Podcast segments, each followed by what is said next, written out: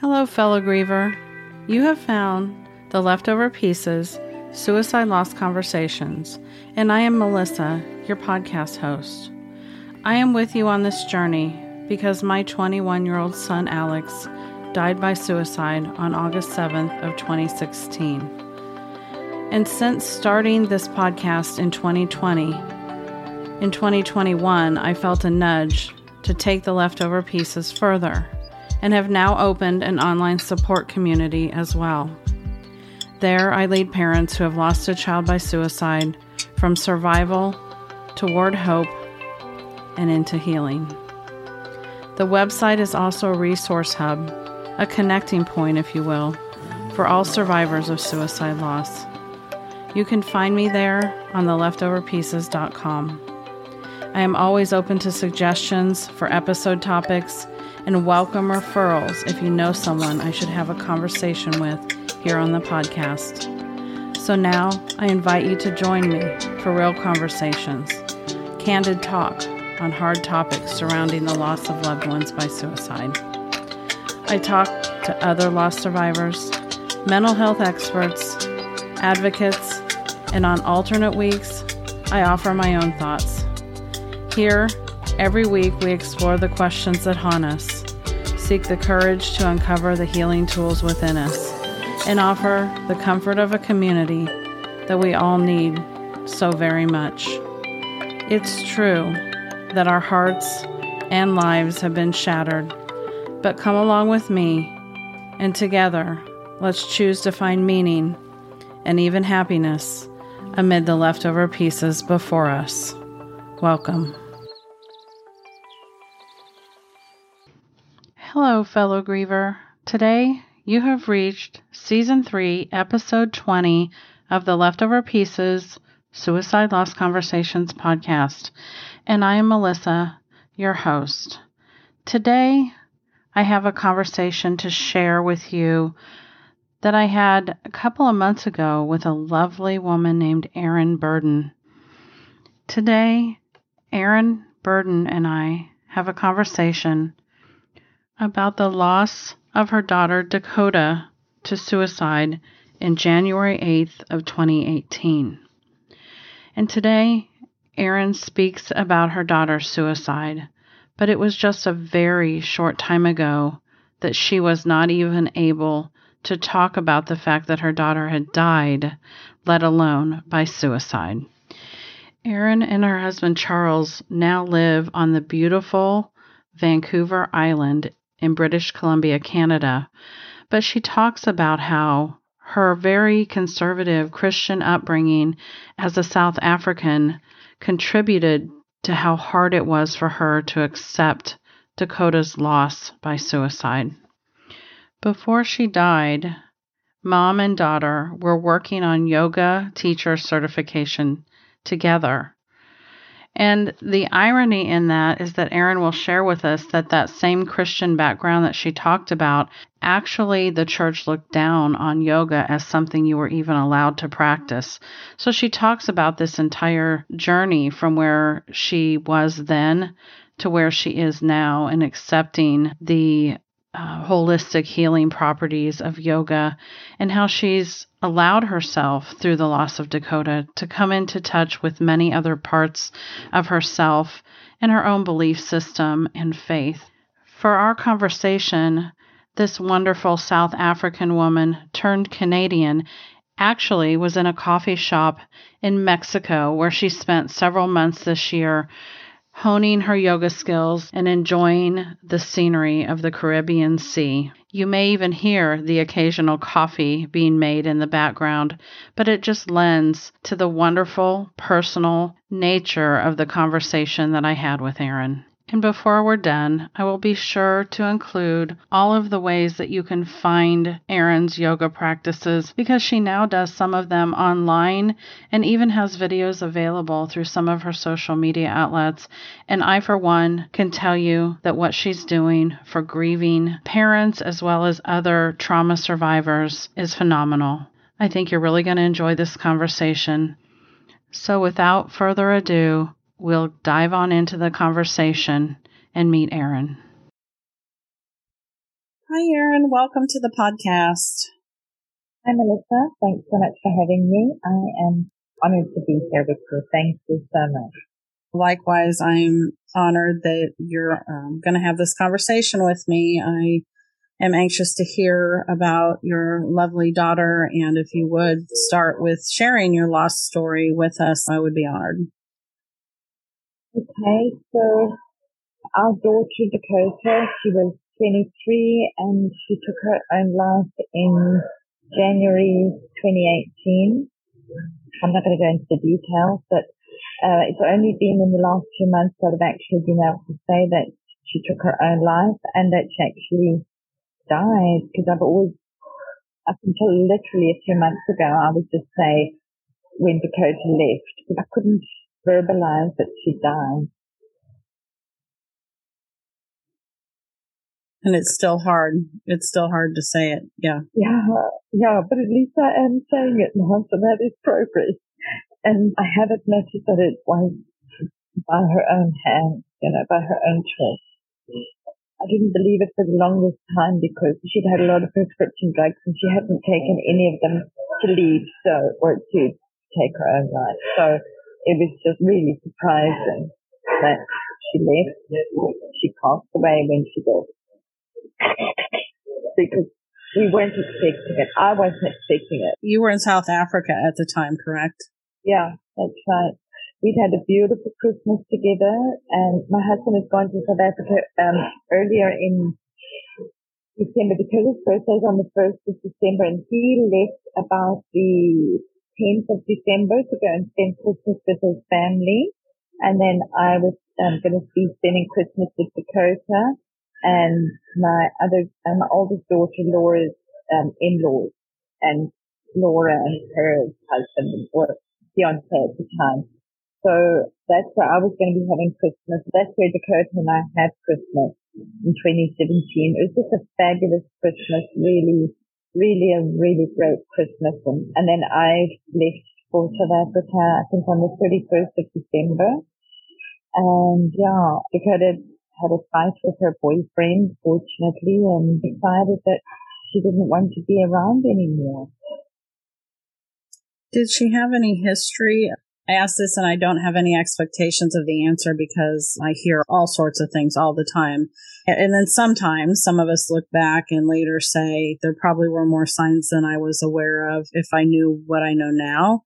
But at the time, did you have any reason to worry about her outside of normal 20? You said she was 23, right? Outside of normal. Yeah, I mean, Alex was 21. So yeah, outside of normal young adult stress, did you have any reason to worry about her?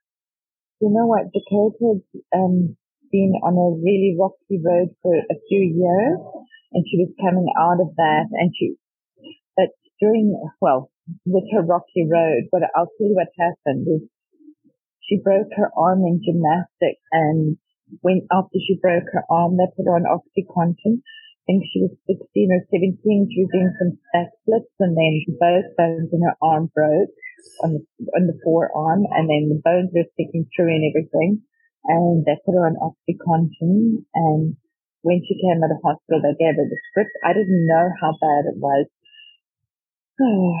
and they put a plate in her arm to hold the bones in place, which, you know, at 16 or 17, they shouldn't have done that because she was still growing. So just the, um, that plate in her arm caused her a lot of pain. But uh, then she started self-medicating. And I would say from then onwards, up till she was like,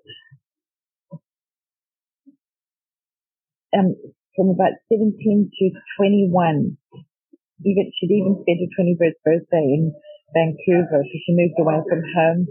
And um, yeah, we had a lot of problems with her. And if I thought anything was going to happen, it would have been during those few years. With besides myself, was worried with her, sick with worry about her because she was on such a slippery slope of going down, and she got into all sorts of horrible drugs and was mixing with such despicable people. She had one boyfriend who was just a horrific thing. He wanted, well, he was her fiance, became the fiance, and then he wanted to marry her.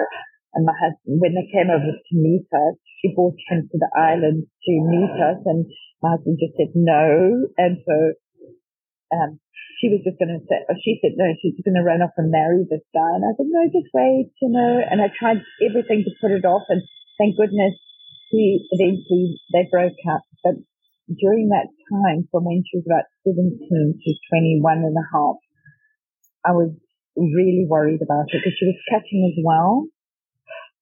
And yeah, she had a lot of health, mental health issues. And especially, you know, if you, if you're taking so many different drugs and prescription drugs, then she even got into a lot of prescription drugs. And yeah, I, I just, so from the time she broke her arms and went on Oxycontin, it sounds like it kind of became, I won't even say a downhill, but you said a slippery slope or kind of like a roller coaster ride of some real peaks and valleys. And it sounds yeah. like maybe she was in a little, what you thought was a little bit better place mm-hmm. when you lost yeah. her, that she was starting yeah. to maybe get things together. Yeah. Yeah. Yeah. Oh goodness. I um she went and she moved to Vancouver, so I got a transfer with my company to Vancouver. Love my company, but I got a transfer to Vancouver so that I could be closer to her and just harass the boyfriend and do my best. So because he was trying to stop her from seeing that, or sorry, the fiance, he was trying to stop her from seeing that. And so I thought if I'm closer to her, I'll be able to see her more often. And eventually they broke up and she moved back to the island. So we moved back to the island. And because I said we were all together in one place and she said she's going to smoke pot at least. And, and we said that's not with us. It's not acceptable. So she got her own place and she was a gymnastics coach and she got her own place and she was going to just have her place where she could smoke pot. but uh, yeah, but it, you know, I tell you what, time passes whether we want it to or not, and sometimes I look back and think, there's things that maybe I should have thought of or gone into more even after Alex died because so there's so much talk if we look at it into different drugs as gateways into these deteriorating mental health states and young people that do smoke a lot of pot and or cross it over into different drugs and ultimately what that can do to their mental health. And shoulda, coulda, woulda, how do we know? What do we do? Ultimately, it's not something that I'm asking for either of us to answer. It's just something I'm putting out there to say, I've wondered myself. Alex didn't have the severe injury, the tra- the physical trauma that Dakota had, so he hadn't been on any sort of painkillers or anything. But for whatever reason, marijuana was his drug of choice. And I remember at one point as a mom, I didn't, he wouldn't, my children never smoked it in the house either. That wasn't something I allowed either. But once he was off at, co- once he went to college, he lived there full time. So, and especially once he moved into the frat house, and I kind of think paraphernalia on the coffee table in the frat house was normal, probably is my guess. Mm-hmm. And he always tended to gravitate towards that as his drug of choice over like alcohol. And mm-hmm. at one point I remember almost being I don't want to say grateful because that's not really the right word, but I was almost a little thankful thinking if he has to choose one or the other because there was a lot of alcoholism in my family. And I remember thinking to myself, I think maybe alcohol could be more destructive in the long run and being like somewhat grateful. And then as things have played out, and as I've learned more and as I know more now, I start to think to myself, because there are so many different strains and all of the things that we just, I don't think it's the pot of the 60s. Like, I, I mm-hmm. honestly don't think it's. I think it's a much more modified, genetically modified plant situation that occurs nowadays and that the kids get their hands on. And it does make me wonder because you're seeing so many kids that have had regular daily marijuana use and I'm seeing it tied to suicidal ideation and a lot of times mm-hmm. suicide. Yeah. And so it's not a bandwagon I've jumped on at this point, but just hearing you talk about that with Dakota made me think that I have at times wondered whether it's whether I want to know more about it or there comes a point when you think it's not going to bring my child back, but do I want to help with awareness, right? So I don't even know what sort of rabbit hole we just jumped down, but it was just, it just brought me to think that I'm wondering, I know she had struggled so much, but it sounds like so much of it was tied to her injury And we also know that the opioid addiction situation is so detrimental to young people that once they get into that loop, right? Yeah. And at the time, I'm sure you just wanted her to have pain control, right? You're just thinking. I just don't want her to be in pain. And then it yeah. becomes this spiral of addiction. Yeah. Yeah. Well, that's what happened. She did become addicted to different things. Oh, I don't even know exactly what because um, she kept when she was in Vancouver for those few years, she kept herself as hidden from me as she could, uh, blocked me on the social medias and everything, and I became a super stalker, as moms do. Oh yeah, we briefly talked about yeah. so we become super stalkers, so, so that I was always going to be in touch with her no matter what. Like it just that's what I, I always wanted to make sure she was okay. Um, she did when she was in Vancouver. Um, she'd ended up in the psych ward a few times on different overdoses, and that's why I mean during that time when she was there, I was so worried about her and prayed and prayed so much. And then she came back and she was like definitely on the mend. She'd met a very nice, well, okay, so it depends on who you talk to. My family, my husband didn't like him. I think my girls, my, my other two, they weren't wild. And then the one daughter, Cecilia, I think she um, thinks that her supposed boyfriend at the time was nice enough. They'd moved in together and he did parkour. So, uh, he always wants, he, do you know what parkour is? Yes, I do oh, know what parkour okay, yeah, Yeah, okay, because a lot of people don't know what it is. But then he would say, okay, look, if you're going to come do parkour with me, you have to be sober. And you, so he, he would make sure she didn't have any pot because he didn't smoke and he didn't drink. So he wanted her completely sober so they could go and do these crazy running up the wall and mm-hmm. all the fun things together. And, um, I thought it was a good influence on her. And she would occasionally hang out with her friends that she would smoke pot with and do heaven knows what other drugs with.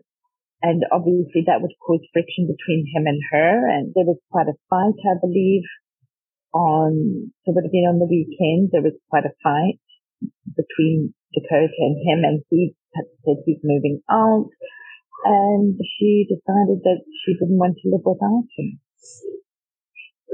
it just it breaks my heart because I think to myself, if knowing what I do about even my own child and and about how what seems like a split second decision, right? It seems like a decision that just mm-hmm. came to them. They made a decision in a moment of stress, anxiety, sadness that they couldn't take back.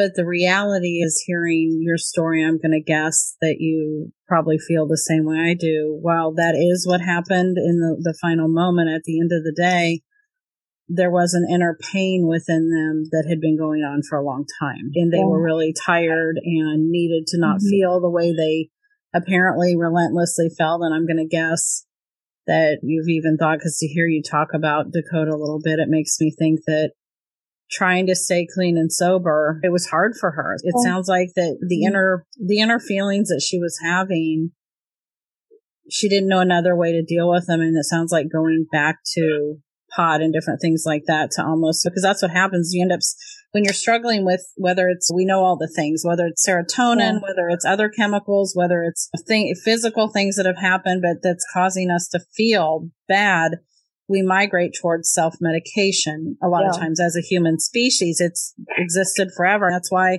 tribes would figure out what medicine they could smoke or plants they could smoke because mm. we've always tried to find altered states for our extreme emotions. And so it sounds like that, that at the end of the day, that was kind of winning because I, when Alex went back to college, I remember he'd been home for five weeks and I remember thinking he seems like he's in a better place than he's been for a really long time.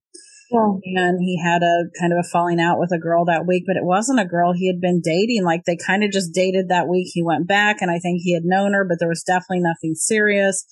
And then she had said she didn't want to start a relationship. And I know that through the summer, he had really been struggling, I think, with feeling disconnected, not wanting, he was doing some of the dating apps and things, just trying to find connection. Yeah, heartbreaking. And Melissa, so as soon as I found out the news, I just felt horrible because it was like three o'clock in the morning in South Africa. We've got a phone call.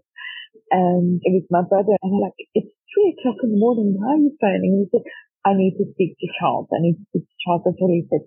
And I said, Bruce, we're sleeping, you know, and he said, just let me speak to him. So I said, darling, you know, um, Bruce wants to talk to you.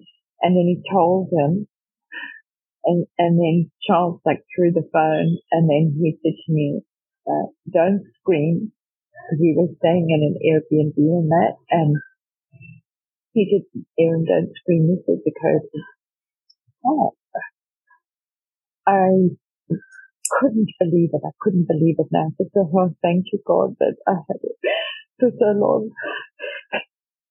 It was just like the first thing because, you know, with nothing we'd left South Africa because of the crime situation. And, uh, Dakota was very traumatized about the crime in South Africa. On our last break-in in the house, they stabbed her dog, which was a German Shepherd. He, he didn't die, but he wanted some of the whatever they were doing, trying to steal more stuff. And and Dakota was really traumatized about the break-ins and that. And so the decision to move back to Canada was because of the girls that were taken into Canada. It's a beautiful, safe country, and it just shows me no matter where in the world you are, you cannot run away from your death. And uh, the Bible tells us that God knows the number of days that we're going to live before before we're even born. You know, it, it it's set out. So, um, I, you know, I just have to um, I'm reconciled with myself. Okay, it doesn't matter where I was. I, I wanted so many times to think I should have stayed um, with her. I shouldn't have gone to South Africa or anything. But no matter where in the world I was, she was going to be, she was decent sleep on that day, and I just had to be thankful that I had her for as long as I did. Yeah, it's to hear you say that, it makes me think about it. And I know, and I've talked about it before, but I believe deeply in synchronicities. And I've always been what I used to just call a realist. I've come to realize that I'm more of a stoic at heart, but that's someone who takes things very at face value. And that's come to bite me a little bit as a grieving mother because while I always knew death was a part of life and I always knew that everybody died, and that doesn't mean I wasn't extremely sad when I lost, I was broken when I lost my dad 23 years ago. And I was really sad when I lost my grandparents. And I had one grandma I was particularly close to, but it, none of that belonged in the same place as my son. And I never thought I was going to have to face the loss of a child. Like that just is not a thing we ever consider. And I am not a religious person, but I'm a very spiritual person. And I think we, there's room for all of us to believe everything that we believe. We're, we're meant to believe things for the reasons we are and the way we are. But to hear you talk, it's just different words that I'm using, but I yeah. feel the same way. I feel that, and I didn't feel this way in the beginning, but I've had enough synchronicities that have occurred that have been pointed out to me by the universe and by Alex that I honestly feel like Alex was meant to only be here for 21 years. And yeah. that was the way it always was. And I mm-hmm. feel like it was predetermined that his life was only going to be as long as it was and the impact he was meant to make was going to be in that time. And I didn't want to believe it. But then later there's these things that have occurred that I look at some of these pieces of his life and I go, he even knew. Like, I don't know. He didn't know as in consciously knew, but there were things that we can't see things ahead, but we can yeah. hindsight, right? Hindsight. hindsight. Yeah.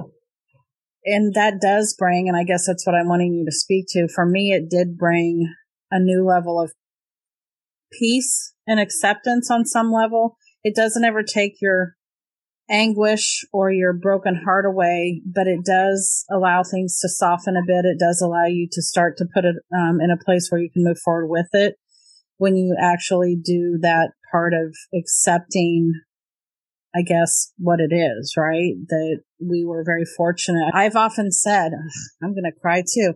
I've often said that if I had to do this all over again, knowing ahead of time exactly where it was going to end, I would still do it all over again without even blinking. Yeah. Now I say that and of course a part of us would go, but is there a way I could change it? Even if there wasn't a way I could change it, every single moment of that young man's life was glorious. And it doesn't matter if he had 21 years or 81 years. I mm. was really lucky to be his mom, and I know you feel yeah. that way about Dakota. You were really lucky to be her mom. Yeah, yeah. I I hundred percent believe that. I don't sort of believe in luck. I believe blessings instead of luck because that's just I've always used that terminology. I don't think luck. I think blessing. And but the thing is, you know what? I was always a very, but not. I did my best to be religious. Okay, like be um, I was brought up in boarding school pretty much from when I was nine, and we used to have to go to church. So I was always brought up very religious um, instructions my whole life and things like that. So when I have my kids, of course, I'm going to take them to church and, and it's going to be religious. And like my one daughter said to me the other day, that before you get, give her a good hiding in the uh, parking lot, you know, walk into church and just and be all proper and everything just for a good show.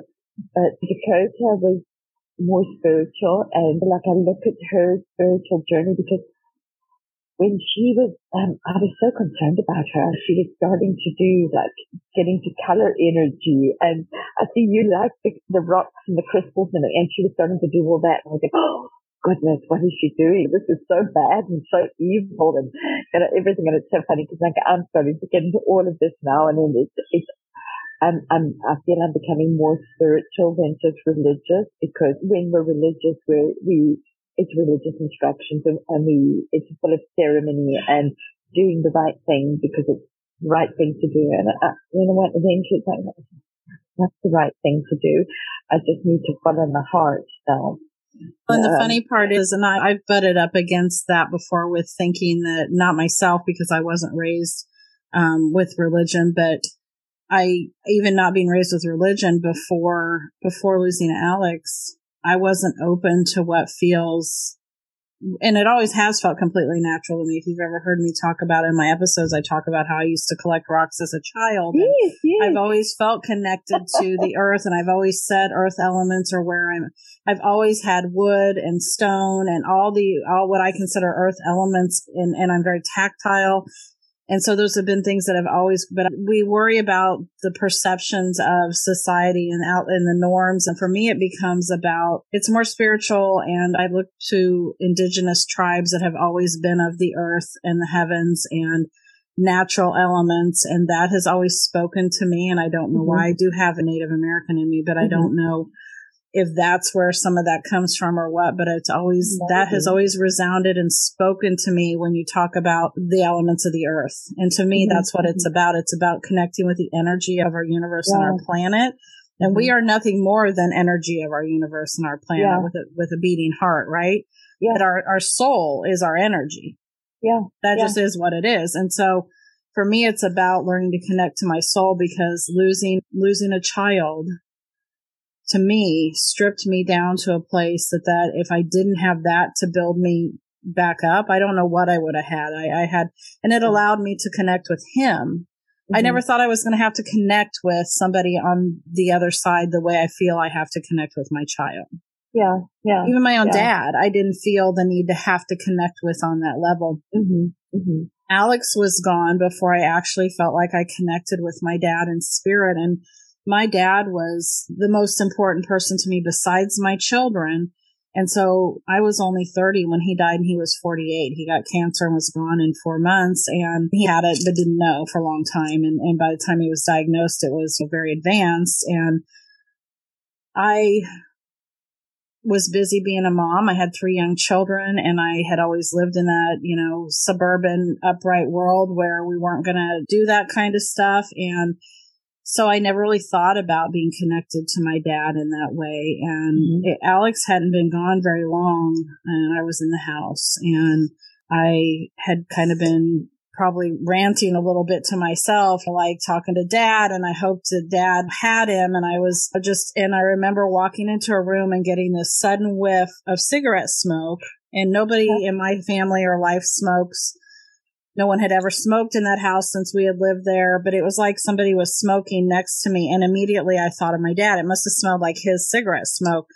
And I, I, I poo pooed it off and I went to another room of the house and was doing something and turned a corner and smelled the same smell. It took three times in three different rooms of my house. And I literally stopped the third time, Erin, and said, Dad?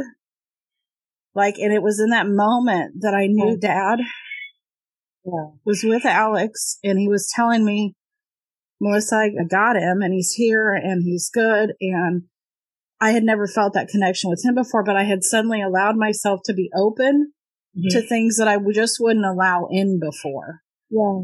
Yeah. And, and, and when we open ourselves, and so this is, I'm doing this on purpose because I want us to segue to the yoga and how you and Aaron were, and because I feel like there is something that happens with yoga that allows us to open our chakras, allows us to open and line up. And so I'd like to use this as a way to segue into you talking about yoga with Erin and how that became to be something that you're doing for trauma and grief work because I know it ties back to Dakota and it allows us to maybe both stop crying for a little bit. Well, okay, so just so um, let me just tell you about the religious side of it. As a, as a Christian in South Africa, we weren't meant to do yoga, so I started with it, but because I've had a shoulder injury, I had to do it. And then I said, okay, quickly got my body healed. The church wasn't so happy. Oh, you shouldn't be doing yoga. Okay, so I'll just heal my body quick as I can and um, stop doing the yoga. And then when we moved to Canada the second time, the girls were 14, 16, 18. Okay, Melissa, three teenage girls in the house. I was stressed beyond stress. And I had to do something. And I said, you know what? I'm just going to do yoga. I'm just going to do yoga because I actually found there it calms my soul and everything. Like whenever I'm in the mountain, I can get a chance to like just be calm and pray. And um, I've always believed, you know, in Jesus and, and the Holy Spirit. And um, so I know Dakota is with Jesus now. But and then I used to tell people, you know what, maybe I was blaspheming. I don't know, maybe I'm blaspheming. But I think you would have personally, but I, I can't see why it it is such a. I think the churches have now moved on and realized, okay, you know what, this is because you can connect to God with it. Dakota and I started our yoga teacher training together, and and so I finished it for us. I did and I it take you a little while to embrace the fact that you were going to do that, or did you do it right um, away? No, okay, within a few months. because I left in January. I did my finished the teacher training first in October. I came, I went to Mexico and, um, because I was looking online where did, I, I wanted to go somewhere warm. I wanted to actually go back to South Africa and finish it there because I, I love, um, Africa so much and I just got to say, you know, go somewhere where I can be. But I remember we'd to Mexico in 2013 from Canada and she said to me, oh mom and dad, just go and get a place in Mexico. You never have to go back to Africa to go and get a place in Mexico and you're close. Came to Mexico and I finished the yoga teacher training for us um, in October 2018. I didn't really do much with it. I taught one or two friends with it, but I, I kept my own practice going the whole time. I had stayed in bed after Dakota left till about April. I'll tell you, I don't know how you looked, but I, for the whole, until I, I didn't wash my hair for months. I didn't brush my hair for months. I made sure eventually I was bathing or showering daily. But, um, no, I was in quite a state. So when I got to Mexico to do the teacher training, I made sure I washed my hair, made myself look as presentable as possible, and then I'd show up to the teacher training every day.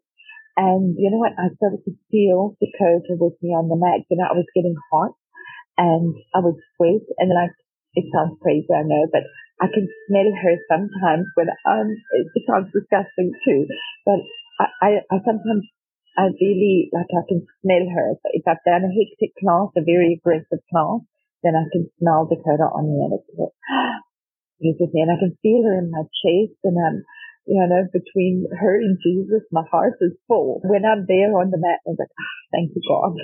I love it. I love to hear that. And so then, so I know you're in Mexico right now, but you do live in on Mhm. Vancouver Island, right? Yeah, You're just yeah. down in Mexico for the, Yeah. the season. And when you decided to do yoga with Erin and have it be more than just your own personal practice, I know that you do specifically want to be able to do yoga that helps um, for grieving and trauma. I know you probably do, uh, and beginners like you're not because I know that when I first did yoga, it was a surprise to me. It was before I lost Alex.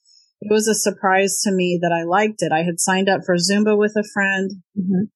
and then I signed up with uh, for a yoga class. And I don't remember why I signed up for yoga, other than I I just was curious, and I thought mm-hmm. I've never done it. I've always been a goer, and I thought it would be I thought I would be bored. Like in my mind, I thought, mm-hmm. how am I going to sit there and just be calm? And I'm, I have rhythm and I love music. And so I thought I'm going to love Zumba, but I'm going to try yoga. It's exactly the opposite. I couldn't stand Zumba class, could not stand it and loved the yoga. It was like apparently what I, my soul did not know. I mm-hmm. needed the yin to my yang.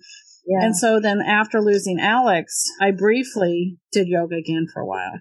And wow. self admittedly, I feel like there was no accident in you coming into my life because it was at a time that I was back to the place of saying, I don't know why I haven't had any sort of practice like this in my life the last few years, but I need mm-hmm. something. The pandemic threw all of us into a, a tailspin. And part of my plan was going to be to go find a yoga studio. And then all of a sudden we're all on lockdown and we can't leave our house. And what? And so yeah. you just kind of table it, right? So that's what happened. So I'm excited to start watching your videos and maybe showing up at some, but you, what is your plan for your practice? How do you do it? Do you just do it in person? Do you do it on Zoom? Talk a little bit about, this is your platform. Okay. Talk about yoga. Thank you. Mm-hmm. Okay. Thank you. Right. Um, right now I do it in person. I, I just, I don't have a studio. I teach outdoors. So even, um, here in Mexico, I teach outdoors. There's a lovely place. I go teach outdoors and um in, in Mexico, well, and even in Canada. It's just by donation. In Canada, I've got the most beautiful um platform in um, overlooking the ocean. It's one of our parks there, and um, I teach there. I just love it. I love being able to be outdoors. I feel so connected, you know, to the to nature, to God, to everything.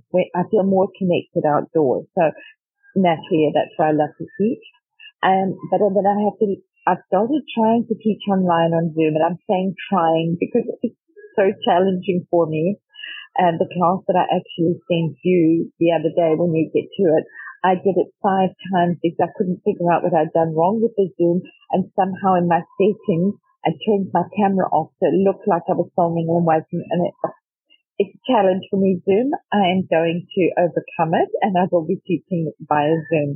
Because the thing is for me, because I've had a history with yoga before Dakota had left, after about four months and literally that Melissa that our bodies are in so much physical pain.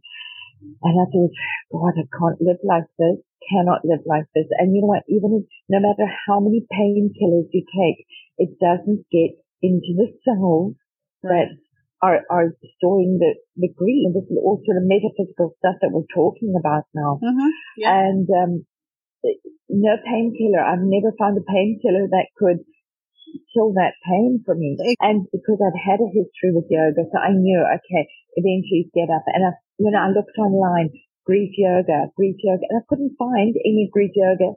My, the fabulous, um, woman I love I found is yoga with Kassandra, and she's a Canadian girl, and all her classes are just online. That's all she does now. She teaches online. I said, oh, I'm going to follow my business like this. I'm going to, you know, do what Kassandra did and just teach online. And uh, she's got a lot of um, great videos.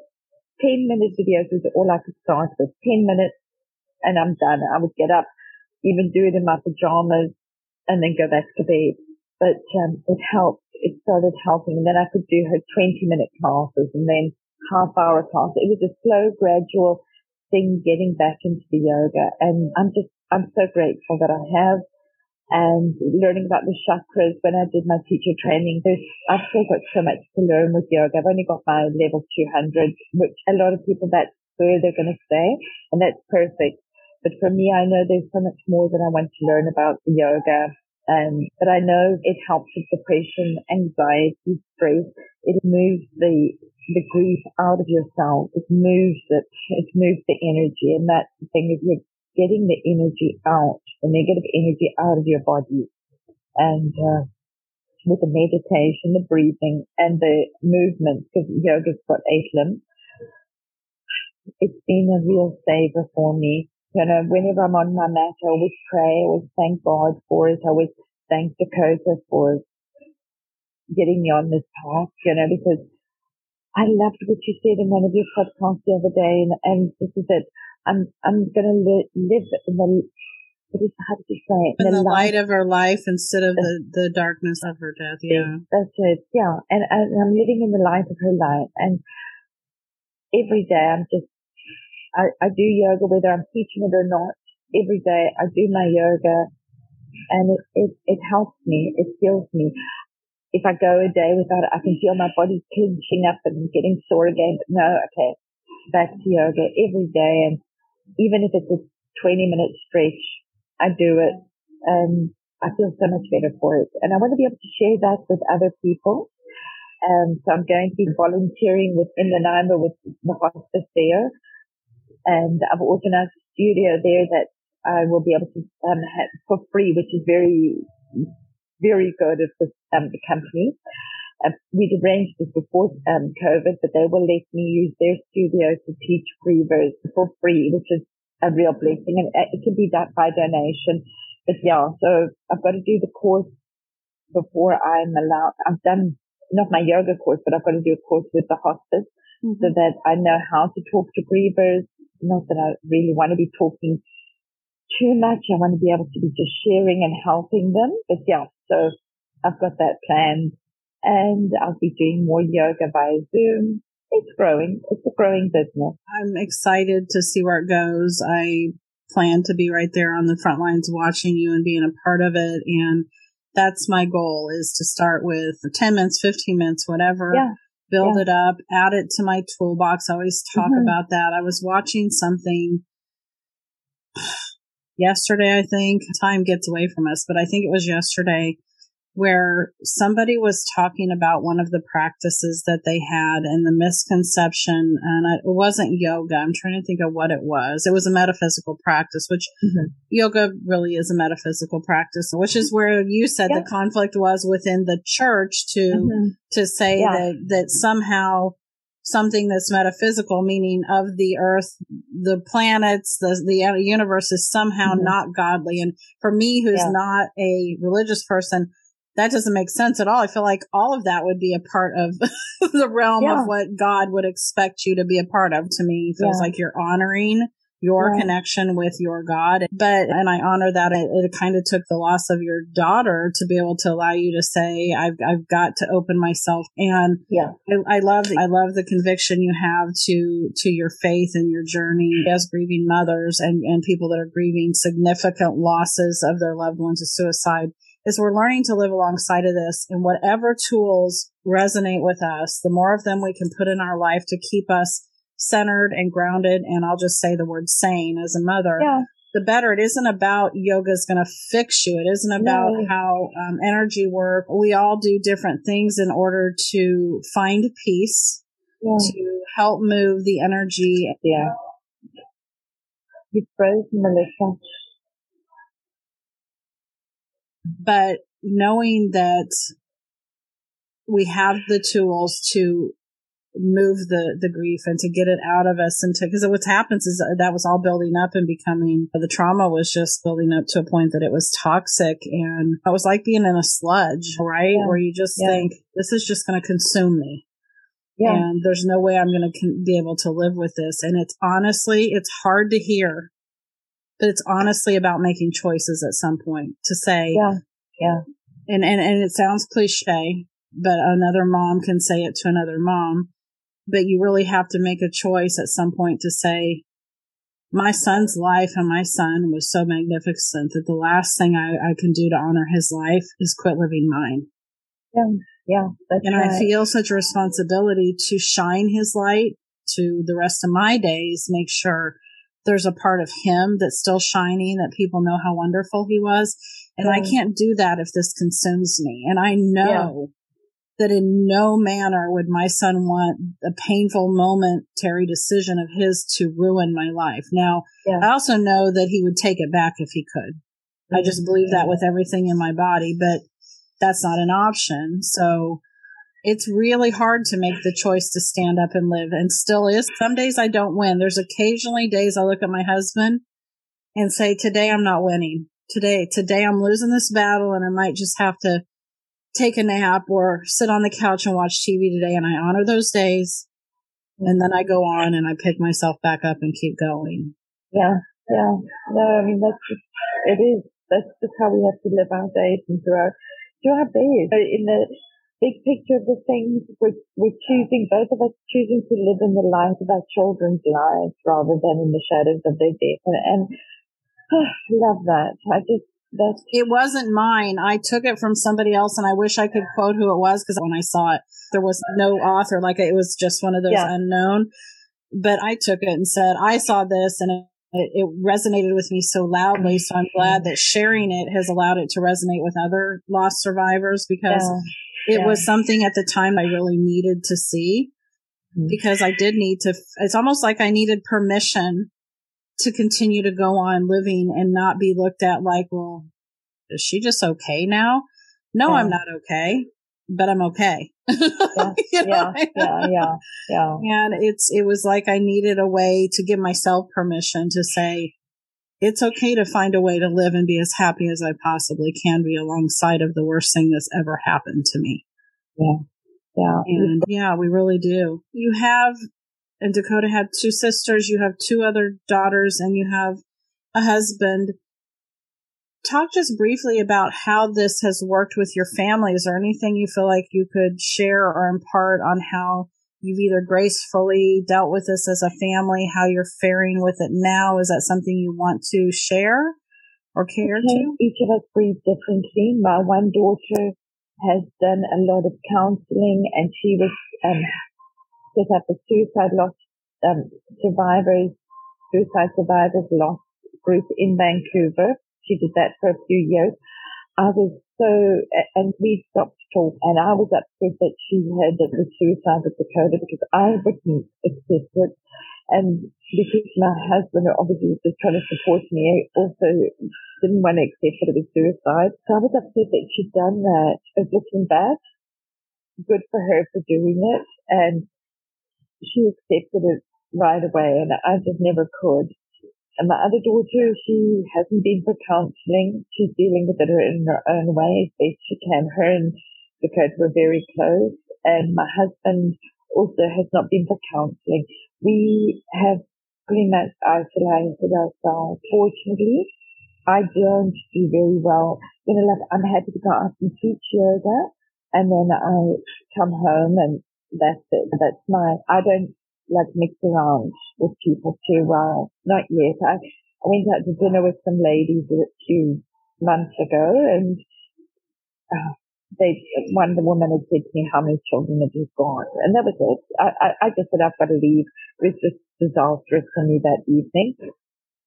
And so I, I, I really try and um, limit my exposure. My husband, he um, speaks to his clients and pretty much we just mixed together with the family and that's it. You know, even we ha- we don't go to a lot of family events. We're taking a long time to my psychiatrist that I've got complicated grief or something. Yeah, guess what? My life is complicated now. It's complicated yeah. by the fact yeah. that my child is not here on the planet with me. Mm-hmm. And so it's like I remember at one point saying to my husband a couple of years in about at some point I said, somebody had said something about whether I was depressed or not. And I remember looking at him and I said, I think that if I wasn't depressed, something would be wrong with me. Mm-hmm. But it just becomes where we have to, we have to walk our own journey in the way that makes sense to us. Yeah. There's cultures all over the world that honor grief. You're in Mexico. They walk I alongside their dead. In Asia, they're mm-hmm. very much the same way. They very yeah. much talk about their dead the way they do their living, like their mm-hmm. ancestors are with them. Yeah. And I wish I, that was more accepted in Western culture to say, mm-hmm. and so what you pointed out, I find true so often my life is that way too, where you become much more isolated. And I could, we could give it that nasty term of antisocial, but I don't really think that that's appropriate because it just becomes about being more of a solitary person and being more yeah. quiet and being okay. And you're right, it can be absolutely painful to be in groups of people and know those questions are coming. No, and it isn't even that I don't want to talk about Alex because I do, yeah. but there's just my heart starts to race. Even talking about this on a podcast regular, even believing that talking about my story and knowing that it's cathartic, I still get in a group of strangers and I still have my blood pressure go up. I can confidently say that. I don't need yeah. small talk and small surface relationships. I know. I've got my friend, like my one friend from school. She lost her sister when she was uh, Amanda was 14 and she was driven and killed by a drunken driver and that. And her and I, she's my one friend from school that I can still connect with. And she lives in the States and she saw her mom and her dad grieve the, their whole lives. Mm. And, and I can actually connect with Linda and say, yeah, thank you. You know, thanks. Other people, you know what, other friends sort of just, they don't get you anymore. They just don't get you. And my mother used to say, a good book is better than bad company. And it's so hard to read. I was listening to one of your other podcasts. It's so hard to read books. But I That's do why I podcast, Erin. yeah, I love all your podcasts, and you've helped you've helped me so much with them because I know the one time you were saying, I wonder if I help people. Like you're helping a lot. I'm so grateful. Yeah. So we don't feel very safe in most of our world. So it's. I, I feel anxious. I feel anxious around other people. Unless I'm there to teach yoga, I because when I, I'm alone when I'm going to teach yoga, I'm sharing something that is a gift. I'm sharing mm-hmm. my gift with you and it, it's good. It's um, positive. It's good. And I'm helping you feel better as well as me. So it's like me giving you a gift and I love it. I'm just, I love it. But I don't want to be talking to myself after that. You know, like yes. I, I just want to be able to give you this or share it because a lot of my work I just do by donation, but give it to you and then leave. But yeah. I am, I'm so thankful that we had this conversation today. I feel like I can't wait to continue to connect with you and have people find you and find your healing yoga as your practice continues to grow and you'll figure out zoom it's not that hard and you know i look back at some of the things when i you'll be fine because i think about when i started podcasting and how overwhelmed i was when i first thought like how am i going to hook up the microphone? How am i going to do this? And i remember when i was learning it and it was taking so long. I remember saying just keep going. I'm going to get better at this. And before long, yeah. I'll turn around and think, oh, remember when that was so hard? It's not anymore, but it's, you will get to where it's seamless. And I'll look back at you a year from now and go, do you remember when you were having so much problem with Zoom? Look at you now, Erin. So oh, it'll be oh, great. Please, can I just tell you one last yes, thing? Yes, so, please do. With the, all this concept of the business starting, and I never actually had it in a beginning date because I built my website in about June or July of this year only, which is 2020, no, 20 2021. I built it last year. I, I started building it and then I started working on a formal business plan in October and then I put in the paperwork to register it as a business and please try and guess when my business actually got registered, and this was literally by chance. I know the answer because I saw. I think you either told me in an Dakota's email. birthday, yeah. Yes, on Dakota's birthday, and I thought and how odd that, and it's December first is her birthday, yeah, right? Yeah, so that's and, the beginning of my business now. That's it. She's with me all the way with it. I love that because it isn't like you set out to say, yeah. I'm going to do this on her birthday. Yeah. It's just the way it worked out. yeah, yeah. No, she's with us our kids are with us. I believe that. I really do. I can feel her now and again. And sometimes when I don't feel her around, like, oh, Dakota, but then I've got to realize, okay, she's got another life wherever she is. And she's busy and she can't be sitting with me the whole time. Right. There are other people. I know I do that too. Sometimes I think I feel like there's been a bit of a lull and then I think someone yeah. else needs him more than I do yeah. at this moment. Yeah. That is such a beautiful soul. And I was learning from her and yeah, blessed with being her mom. Yeah. Yeah. Now you're going to continue to learn from her just in another way. And I'm mm-hmm. just so grateful. So anything else you want to share? Because I will make sure that people have all the ways to connect with you in the show notes. You're already on my website and my resources, and I'll continue to put you out in my community and in our community because you're a part yeah. of my community. And I'm just excited to see it grow and to have it help so many grievers. Yeah, no, Melissa, this is lovely. Thanks. I appreciate it. Yeah. Likewise, we will undoubtedly talk soon. Yeah. Bye bye. Bye. Thank you so much.